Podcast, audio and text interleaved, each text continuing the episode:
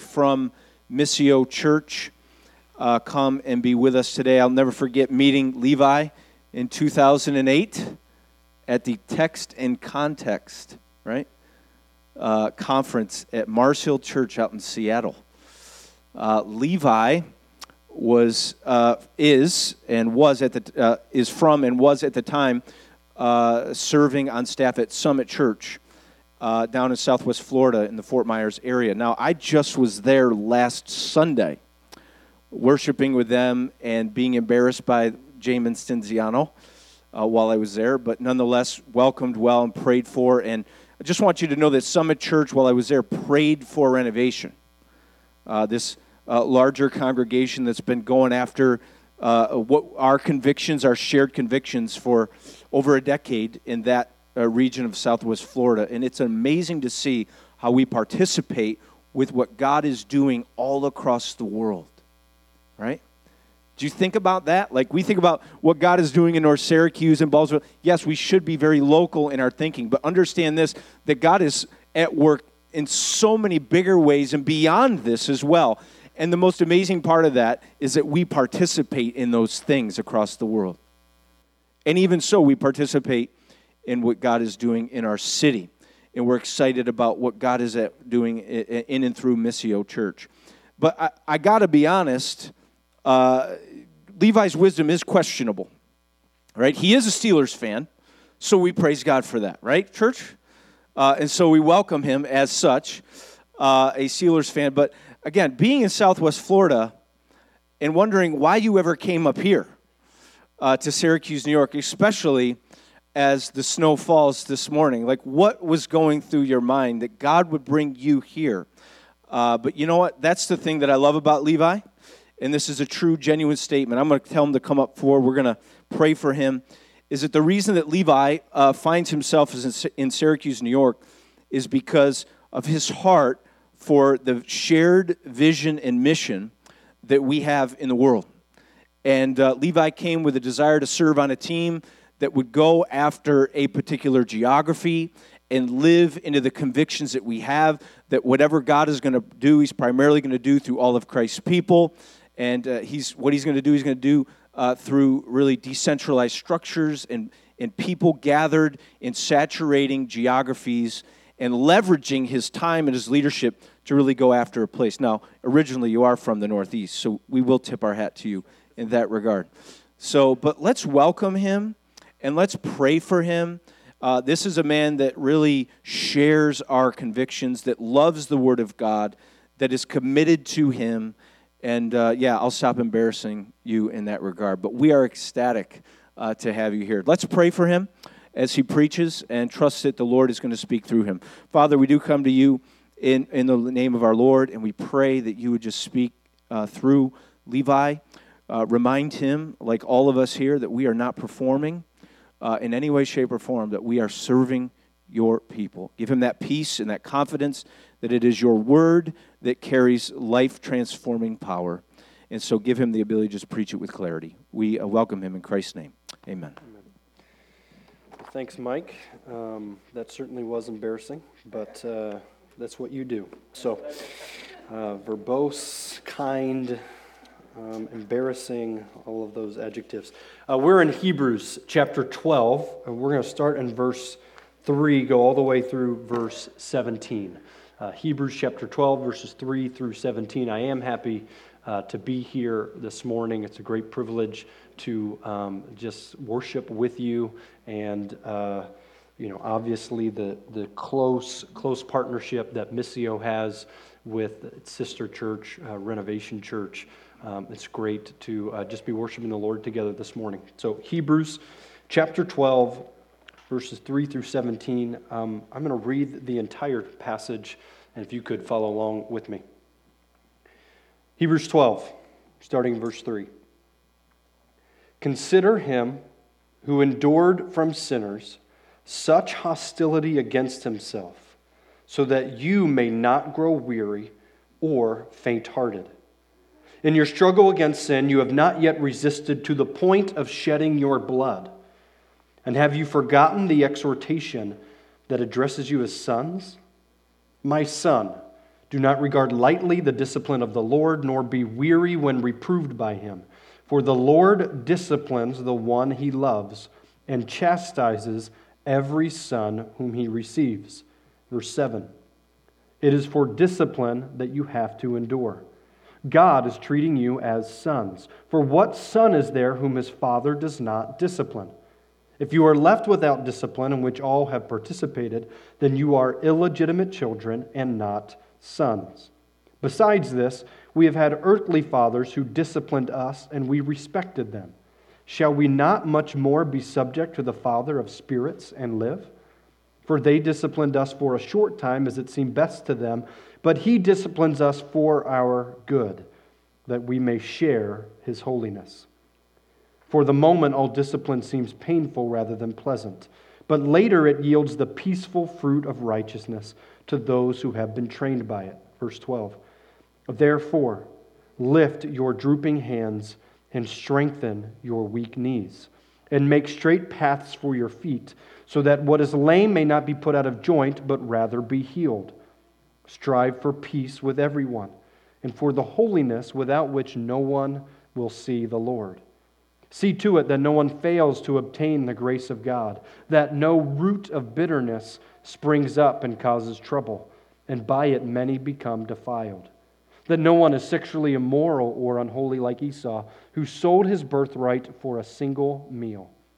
For you know that afterward, when he desired to inherit the blessing, he was rejected, for he found no chance to repent, though he sought it with tears. This is the word of the Lord. We pray with me. Father, uh, we thank you for your word. We pray now that you would give us eyes to see, ears to hear, hearts that understand. Incline our hearts to this truth, Father, that we would have um, a correct and appropriate view of your discipline in our lives. I pray that um, you would give us a willing hearts to obey these truths found here um, and the encouragement to endure and to consider Christ and to see to it that no one fails to obtain the grace of God. So, Father, we entrust this time to you and we love you, and it's in Christ's name that we pray. Amen.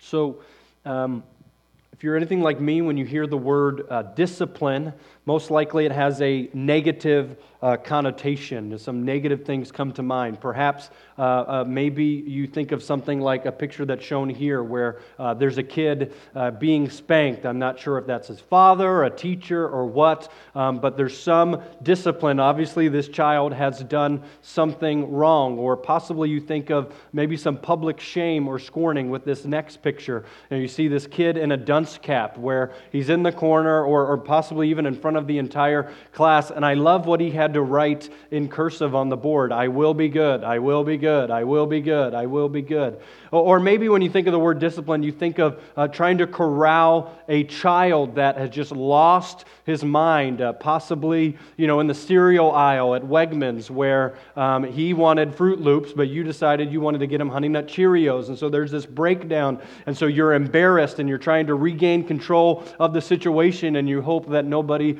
is seeing while, they're, uh, while you're doing that. And so you, we think of discipline possibly, if you're like me, in these type of contexts. And yet uh, the scripture's view of discipline, particularly the Lord's discipline um, isn't quite as narrow or negative as we typically uh, think of it. The, the word discipline in the scriptures, it, it's much more uh, holistic than that, it's much more uh, well rounded. The word discipline um, actually means to literally instruct, it, it's this idea of training and correcting and educating and instructing. It's that idea of, of discipline. It's a holistic word. So it's not necessarily what we see in the scriptures uh, related to our passage in Hebrews chapter 12, where the Lord's discipline, it's, it's not talking about you know, a God who is weak in trying to regain control of a situation. Think of the crying kid at the Wegman cereal aisle. It's not uh, a vengeful God trying to enact double payment for sin by bestowing his wrath upon us. Think it's not a public spanking from the Lord. It's not a public shame or scorning, but in the scriptures it has a much more positive connotation, and it's this idea of training, instructing, correct, correcting, and educating. It has a much more positive sense. And so this morning, uh, really the, the conclusion, this main idea of this passage, what I want us to consider is that discipline is a good thing, a blessing from the Lord for our maturity and growth. That discipline is a good thing. I want us to get rid of that, those negative connotations, maybe that our feelings will enact or what the culture says, but it's a blessing from the Lord for our maturity and growth. Now, you've been in this book for uh, several weeks now, possibly a few months. And so, just as a way of reminder, in the context here, in the book of Hebrews, uh, you have these early Christians who are facing intense, significant, and real persecution for their faith. They are experiencing hardship because they are followers of Christ. Hardship like uh, they're losing their jobs, they're being kicked out of their home, their family is alienating them from the larger society, they're being thrown in prison. And apparently, we'll see in verse 4, no one has been martyred yet, but that's probably not that far off the horizon, all because they have publicly identified with Christ. And so there's this real temptation among these early Christians to say, you know what, we're, it was good in theory, but I want to, I kind of cash in. I'm done following Jesus. And they're being tempted to actually go back to um, their old Jewish heritage and customs, to go back to the Old Testament religion. And so you'll see all throughout the book of Hebrews, that's why the, the series is called Greater Than, because the author of Hebrews is putting together this very complex and sophisticated, but, but ultimately pretty simple argument that Jesus is greater than everything else. Chapters 1 and 2, he's greater than the angels. Chapters 3 and 4, he's greater than Moses and, and Joshua, though these huge historic Old Testament figures. Chapters 5, 6, and 7, Jesus is greater than all the Old Testament priests. Uh, Hebrews 8, 9, and 10. Jesus is a mediator of a better covenant. He's greater than, the new covenant he mediates is greater than the old covenant.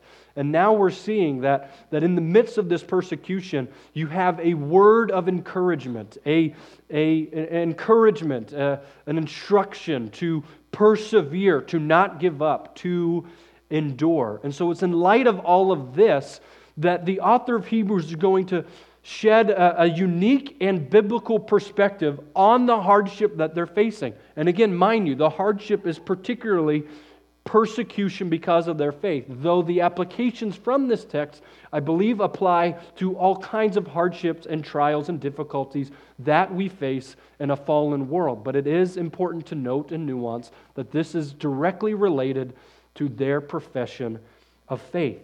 And what he says in verse 3, Mike already um, read this at the call to worship. He starts off with this um, imperative consider him.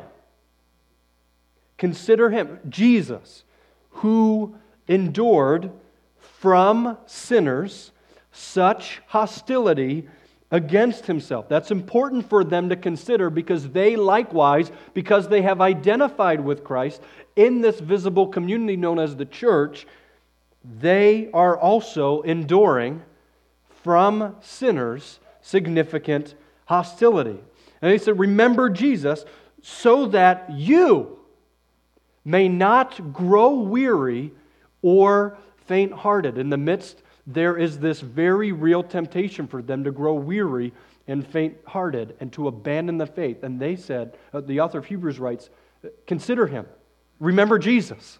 He endured these things, so then why should we be surprised when we identify with him that we would be exempt from them? We're not exempt from them. We experience similar things. And then he says in verse 4, in order to give some perspective, in your struggle against sin, you have not yet resisted to the point of shedding blood. So he's basically saying there aren't a lot of bodies lying around, so have some perspective on the suffering. There's significant hostility, but there have been no martyrs yet. And then he encourages them with verse 5. And he's saying, Have you forgotten this exhortation? This is by way of reminder. Have you forgotten this exhortation that addresses you as sons? And then he's going to quote Proverbs chapter 3, verses 11 and 12. It's written right there. My son, do not regard lightly the discipline of the Lord, nor be weary when reproved by him. For the Lord disciplines the one he loves and chastises every son whom he receives. So, what he's about to do is he's about to paint this persecution, this hostility at the hands of sinners, their difficulties and trials and tribulations. He's about to shed some light on it and, and basically say, This is the discipline from the Lord. And remember, have you forgotten? He's treating you as sons. And what you're experiencing is the Lord's discipline. So let's look at four things throughout this text that we see about the Lord's discipline. Remember the main idea discipline's a good thing, a blessing from the Lord for our maturity and growth. And here's the first subpoint discipline is not to be minimized or cause us to grow weary. That's what the quote from Proverbs 3 11 and 12 is warning against. That when we are experiencing hardship, even when we're viewing it as the Lord's discipline, remember, read discipline as instruct, correction, training, education. When we're experiencing that, there are two potential pitfalls that we as Christ followers can fall into. One is that we can minimize the difficulty that we're going through. We can minimize the work that God is doing as we experience that hardship. And then the second one is we can grow weary. So let's focus on that first pitfall for a moment. It's important that we be mindful of that. He writes, Do not regard lightly the discipline of the Lord. Yet that's the very thing that we are tempted to do when we experience hardship, when we are experiencing difficulties. We want to regard it lightly, we want to minimize it. And typically, we have this view of hardship where um, we want to get through it as fast as possible. We want to be done with it. We want to focus on pleasures. We want to focus on um, lilies and not difficulties and all of those things. And so we want our lives to be organized and neat and orderly. And when chaos comes, when difficult circumstances come, we want to be done with it as soon as is possible.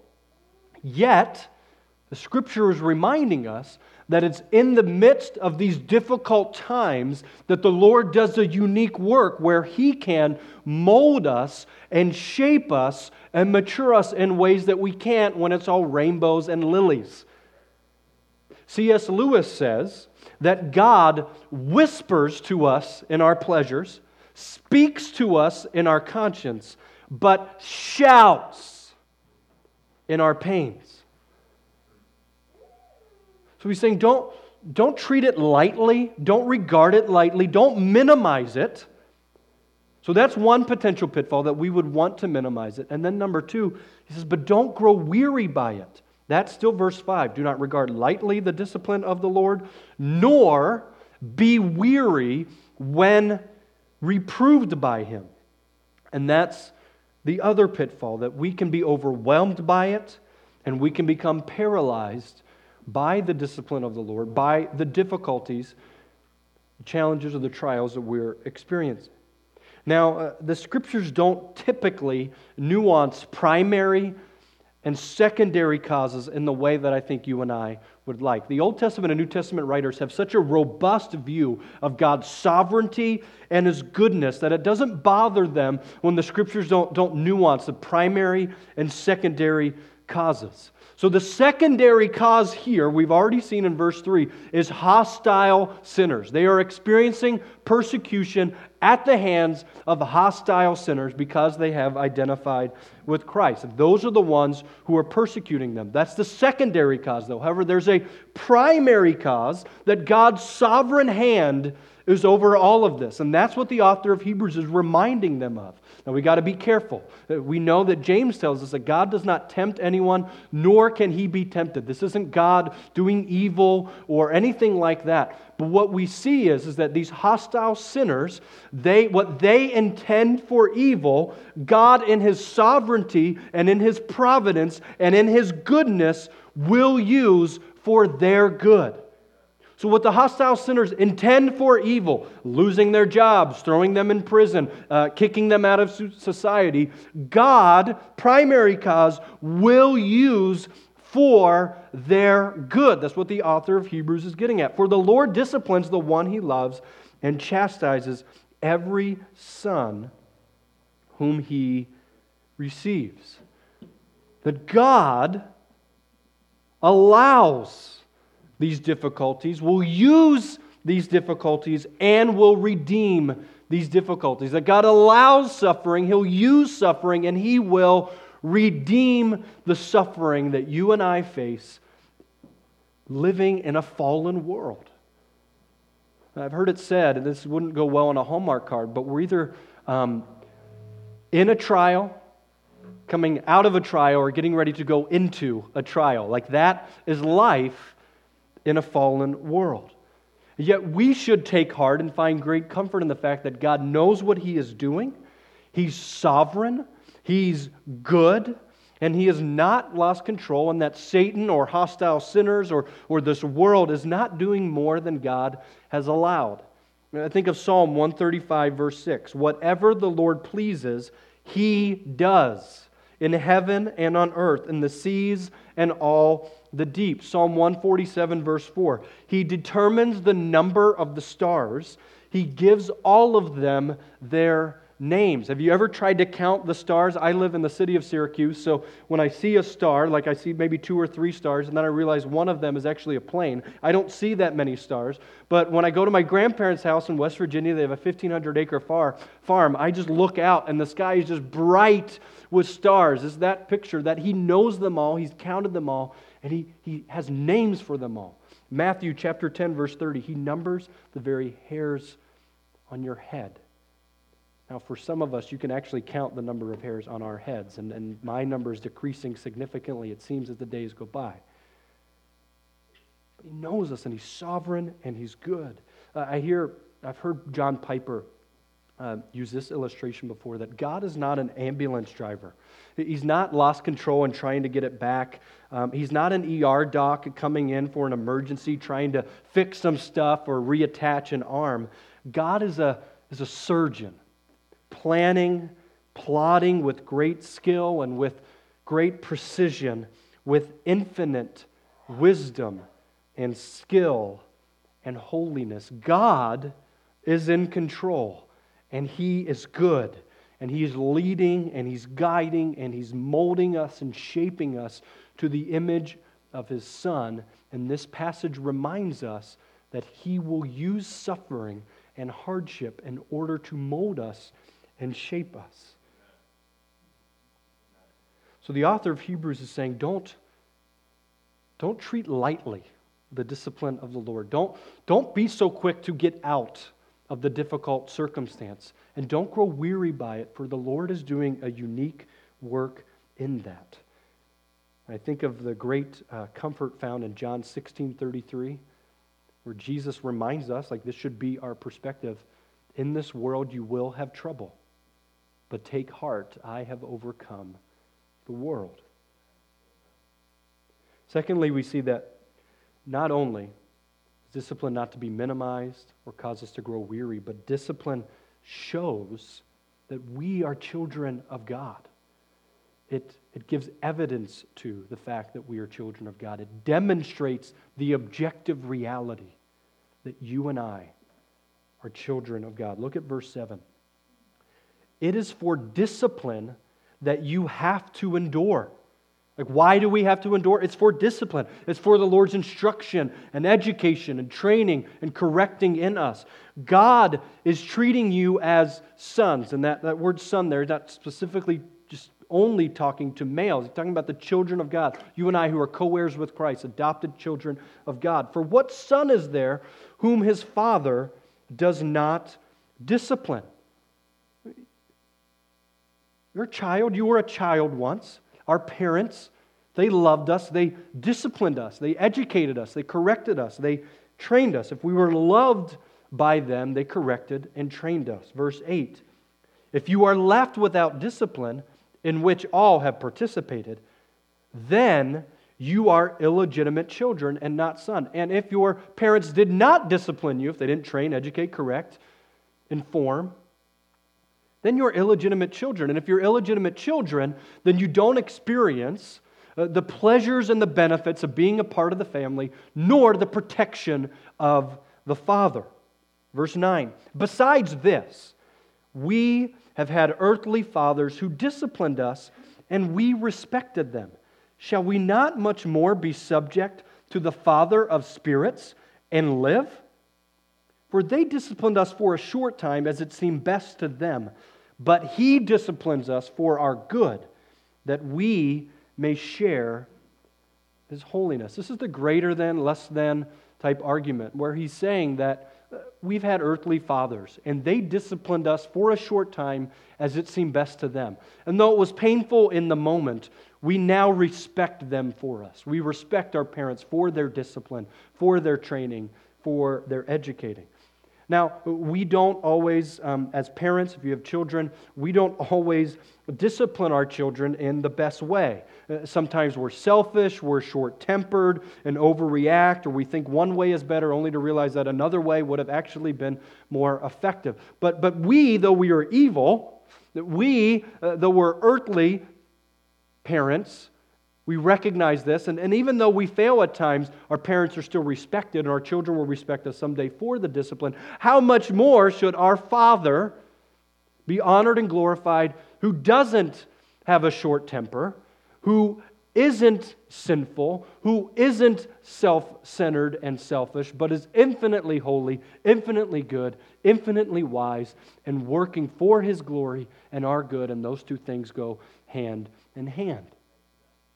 Uh, just last night, um, I'm reminded of my shortcoming as a parent where I'm playing hide and go seek with my kids. I have two kids. My daughter, Sophia, is five, and my son, Judah, is three. And so we're playing hide and go seek. Judah goes into the closet and is trying to hide in the closet, and he pinches his finger. So he's, you know, screaming bloody murder. And so Sophia runs from her hiding spot, comes and wants to see what's going on. And I'm a little flustered by it, so I pick him up. I'm trying to see how bad the damage is. And um, I tell Sophia, we're going to take a timeout. We're not playing any more hide and seek. Like, I just need you to just be calm. I'm kind of dealing with this, not really acting that calm in the moment. And then all of a sudden, Sophia runs away. And I'm thinking, like, that little chump. Like, she is going to hide. And I told her we're, we're playing timeout. So I'm already thinking, while Judah's crying, like how I'm going to uh, lovingly lay into her whenever I see her again. And so, so I start screaming at like, Sophia, we're not playing. Sophia, we're not playing. All of a sudden, she comes back with a band aid to help the situation for Judah. And again, I'm just thinking, like, I'm a moron. Like, I'm so short sighted. I'm the worst parent ever. Like, like, and so, um, so I uh, was screaming her name somewhat loud, and so I apologized to her in the moment, and sorry, I misunderstood. But I'm not infinite. Like, I don't know her motives. I don't know what's going on. So, of course, there's going to be times where I discipline, I train, I educate, I instruct in a way that may not be their best in their best interest, though I'm trying. But how much more our Father? That's the argument. Who is infinite, who is wise, who is holy, He's not going to make those mistakes. So even if we had an earthly father or an earthly mother who did not discipline us in a way that we could perceive as for our good, we have a father who, who does and who will discipline us for his good because he loves us. It shows us that we are his children. And and it's very important for us to note, because this is a significant temptation for us to face when we're experiencing suffering and hardship. That we can view the suffering or hardship that we're in as, as God's wrath for some past sin. You know, maybe, um, I don't know, you do something, you're aware of it, you confess it, you know it wasn't right, and um, maybe a few weeks later you get a flat tire, or you get into a fender bender, or um, you know, something bad happens with one of your kids, and immediately you're drawn back to that sin that happened a few days or a few weeks ago, and you're like, bam, I knew it. I deserved that. I shouldn't have done A because I knew that something bad was going to happen to me because of it. I got the flat tire because I sinned against the Lord. I deserved that.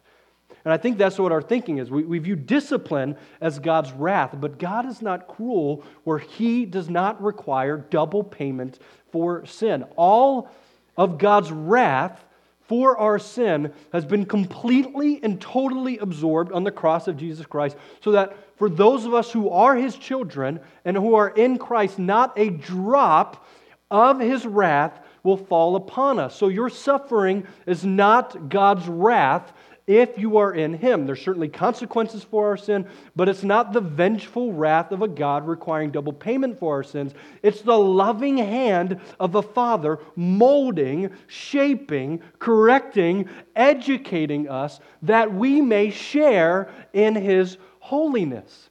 John MacArthur says it this way He says, We must realize that there is a great difference between God's discipline and his judgmental punishment. You'll see this quote on the screen. As Christians, we often have to suffer painful consequences for our sins, but we will never experience God's judgment for them. This punishment Christ took completely on himself in the crucifixion. And God does not exact double payment for any sin. Though we deserve God's wrathful punishment because of our sin, we will never have to face it because Jesus endured it for us. Neither God's love nor his justice would allow him to require payment for what his son has already paid in full. In discipline, God is not a judge, but a father. Ray Ortlund Jr. says that in God's discipline, it's not that God is angrily taking from us, but it is that God is lovingly reinvesting in us. Matthew 7 9 through 11. Sermon on the Mount says, Or which one of you, if his son asks him for bread, will give him a stone?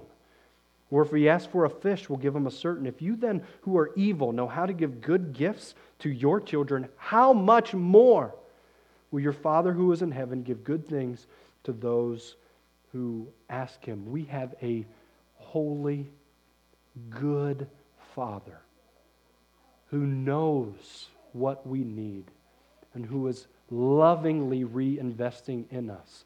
As we'll see in a moment, though it seems painful while we're going through it, may we have a robust enough view of God's goodness and His sovereignty and Uh, our justification and our standing as sons and daughters of God through the finished work of Christ, that we are not tempted to view what we're experiencing as a double payment for any sin. God's discipline, in fact, shows, it proves that we are children of the Most High God, adopted sons and daughters. Thirdly, we see that discipline is for our good that we may share his holiness, and it yields the peaceful fruit of righteousness. Let's read verse 10 again. For they, he's talking about our earthly parents, they disciplined us for a short time as it seemed best to them, but he, God, disciplines us for our good, with this outcome in mind, that we may share his holiness. For the moment, all discipline seems painful rather than pleasant. But later, it yields the peaceful fruit of righteousness to those who have been trained by it. So he disciplines us. Remember, when we hear that word discipline, read instructs, trains, corrects, informs, educates. He does those things for our good that we may share his holiness. This idea that, that God cares more about our holiness than our happiness. Now, certainly God cares about our happiness, but that word happiness, it, it's temporal, it's, it's transient, it's subjective, it's temporary. He's saying, Trust me and have joy. Have deep down confidence that I am in control and that I am working for your good and my glory. He wants us to become more and more like Him, that we would truly be free and that we would live life to the full. Now, we know as parents that we can't give our kids everything that they want. They, they lack the perspective that we have, and we're more concerned, if we're a good parent, about their long term development, their long term trajectory, and their good, Now, we're not perfect in this, but we certainly know more than our young children do. I don't know if you ever saw the movie Big Daddy. It was an Adam Sandler movie, came out maybe a decade ago. But in that, there's a six year old that's dropped off at his door, and, and he thinks the kid is his. And so what he does is he just vows that he's not going to be like his dad, and so he's going to try this new parenting technique. And he's basically he's going to let the six year old do whatever the six year old wants. So the six year old names himself Frankenstein all of a sudden, and the six year old's dressing himself, you know, putting like underwear on the outside of his clothes, and he's eating ketchup packets for every meal. And as the story goes on, as the movie goes on, Adam Sandler character realizes, okay, this isn't really what's good for the kid, so I need to start disciplining him. I need to create some boundaries. I need to instruct him. I need to educate educate him. He actually needs to take a bath at least weekly, like those type of things. And that's really what the, the story is trying to get at, but in a humor, uh, in, in a way that's filled with, with humor. It's pretty funny.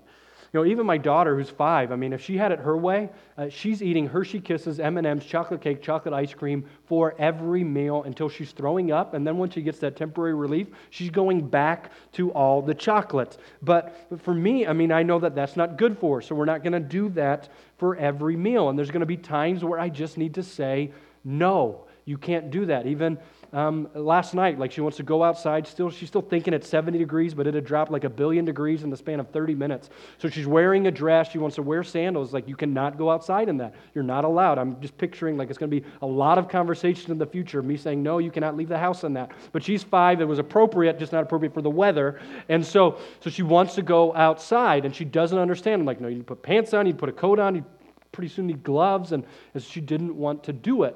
And so I'm telling her, no, you can't leave the house in that. Now, uh, it would be great if she just looks at me and she goes, Father, thank you for your loving hand in this. I recognize, Father, that I lack the perspective that you have and that you are working for my good and that your ultimate goal is to provide for me and to care for me and to protect me and that you want to reign me. You want to draw out loving obedience in me that ultimately that i would be a daughter of the most high. Amen. I don't expect her to say that. If she did say that that would be awesome. But she, i just don't expect that of her and yet i need to train her and educate her Though I'm imperfect at it, that is my goal. And in a similar way, though with much more infinite wisdom and goodness, that is the loving hand of the Father instructing us and guiding us. If I wrote my own story, okay, if I'm in control of my destiny, I am six foot six. I'm the starting quarterback of the Pittsburgh Steelers.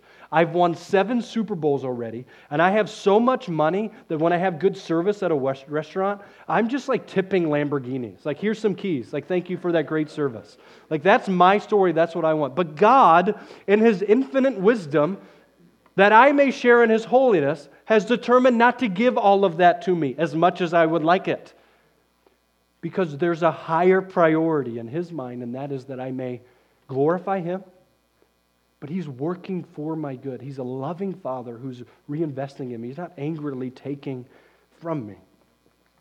So I was just studying and preparing for this. I came across um, this prayer from an old hymn that, that I pray would be our posture as Christ followers, and that would be the communal posture of this expression of Christ's people.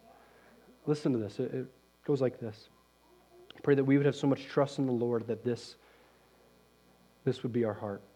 It says, Lord, I am willing to receive what you give, to lack what you withhold, to relinquish what you take, to suffer what you inflict, to be what you require. May we have such a healthy, biblically rooted and grounded, robust view of God's goodness and His sovereignty that we can trust Him enough to pray this Lord, I am willing to receive what you give, to lack what you withhold, to relinquish what you take, to suffer what you inflict, and to be what you require. May that be our posture to the Lord because we trust Him and we know that He's working for our good. And then lastly, we see that, that discipline, the Lord's discipline, His correction, training, education that it happens in the context of Christian community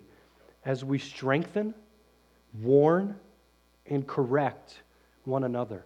Verse 12 starts with the word therefore. Like this is a conclusion that he's coming to after reminding us of an appropriate view on the Lord's discipline. He says, Therefore, lift your drooping hands and strengthen your weak knees and make straight paths for your feet, so that what is lame may not be put out of joint, but rather be healed. He teaches us all of this so that we could lift our drooping hands. This picture of like a marathon runner, you know, and near the end, it's just uh, downcast, the countenance, I mean, just exhausted, and the hands are drooping, and the knees are weak, and you're wobbling this way and that way. He says, in light of all of this, like be strengthened, be encouraged, lift your drooping hands, strengthen your weak knees, make straight paths for your feet, for we can take heart that our Lord is working even in the midst of these difficult trials and difficult circumstances, that we may share his holiness. This is for our good.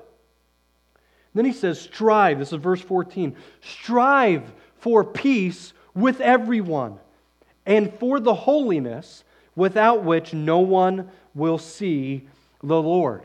So he's saying, in the context of community, strive for peace with everyone and for the holiness without which no one will see the Lord. He continues on, see to it that no one fails to obtain the grace of God. So now he's saying that if, if people go on and they allow these, these difficult circumstances, these trials, to allow them to reject Christ, go back to their old ways.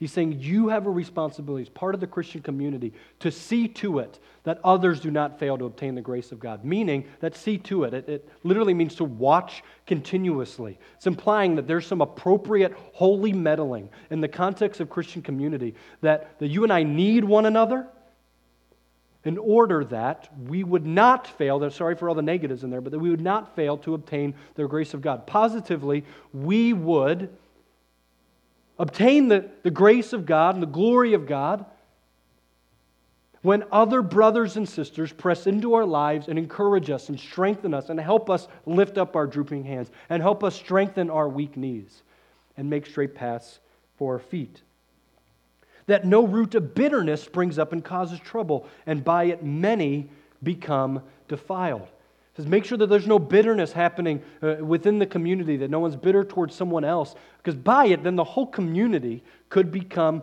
defiled. The whole community could become unclean, that it could spread like a cancer in the midst, if there's bitterness and, and strife and backbiting and gossip within the community.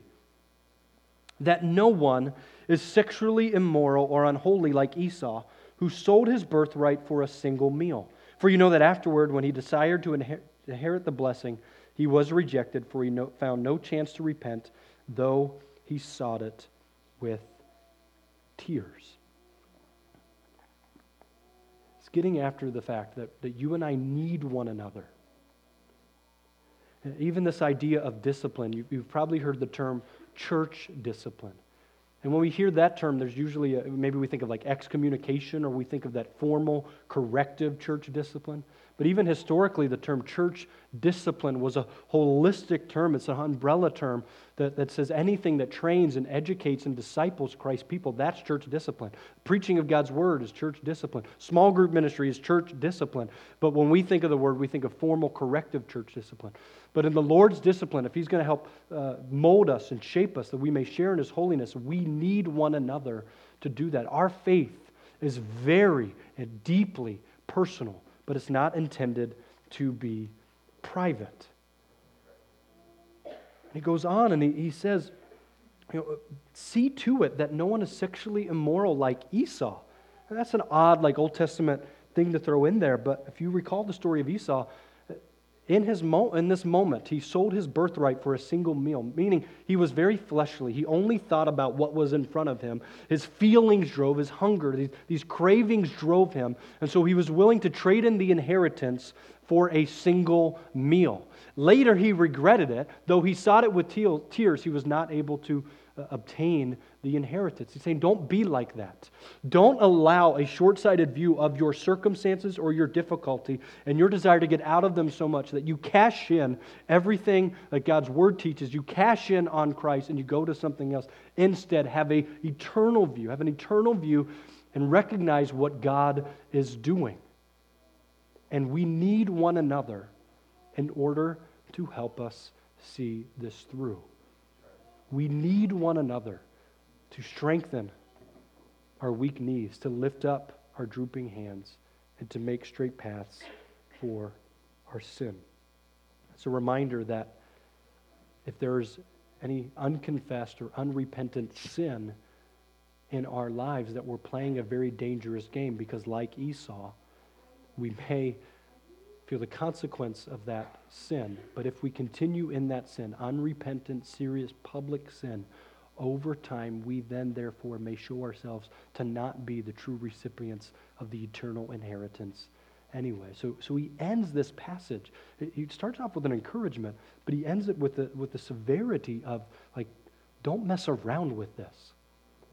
And so we need to have a robust and healthy view of God's discipline. And I pray that we would uh, be a people, that this would be a congregation, that we see the loving hand of our Father reinvesting in us, and that we wouldn't view uh, our suffering, though it is painful. The writer of Hebrews acknowledges that. And, and we're not like looking for these things, but when we experience them, we can trust that God is at work in a unique and powerful way, and that we can depend on other brothers and sisters to encourage us and to call us out when we need, need be, and they can correct us and train us and instruct us and rebuke us. And praise God that you are part of such a community, the visible community of Christ, where people, I mean, I've heard it even twice this morning, that this is a healthy community that loves the Lord and loves other people. And so I pray that, that you would invest in these people, that you call brothers and sisters in this expression, and that you would be strengthened and encouraged by those whom you worship and do life alongside. We pray with me. Father, uh, we thank you for your word. We thank you for um, this encouragement and this reminder. And I pray that we would have a healthy view of your discipline, not, not the negative um, view of it, but that, that you are a good and holy God who is molding us and shaping us, that, that we may share in your holiness, that you're using the things that are happening in our lives that we may, may yield a peaceful fruit of righteousness. I thank you for the encouragement specifically that these brothers and sisters are to me and to our congregation at Missio Church. And I pray that uh, this congregation would remain faithful to you and uh, to the truths that we discussed today. Father, we love you, and it's in Christ's name that we pray. Amen.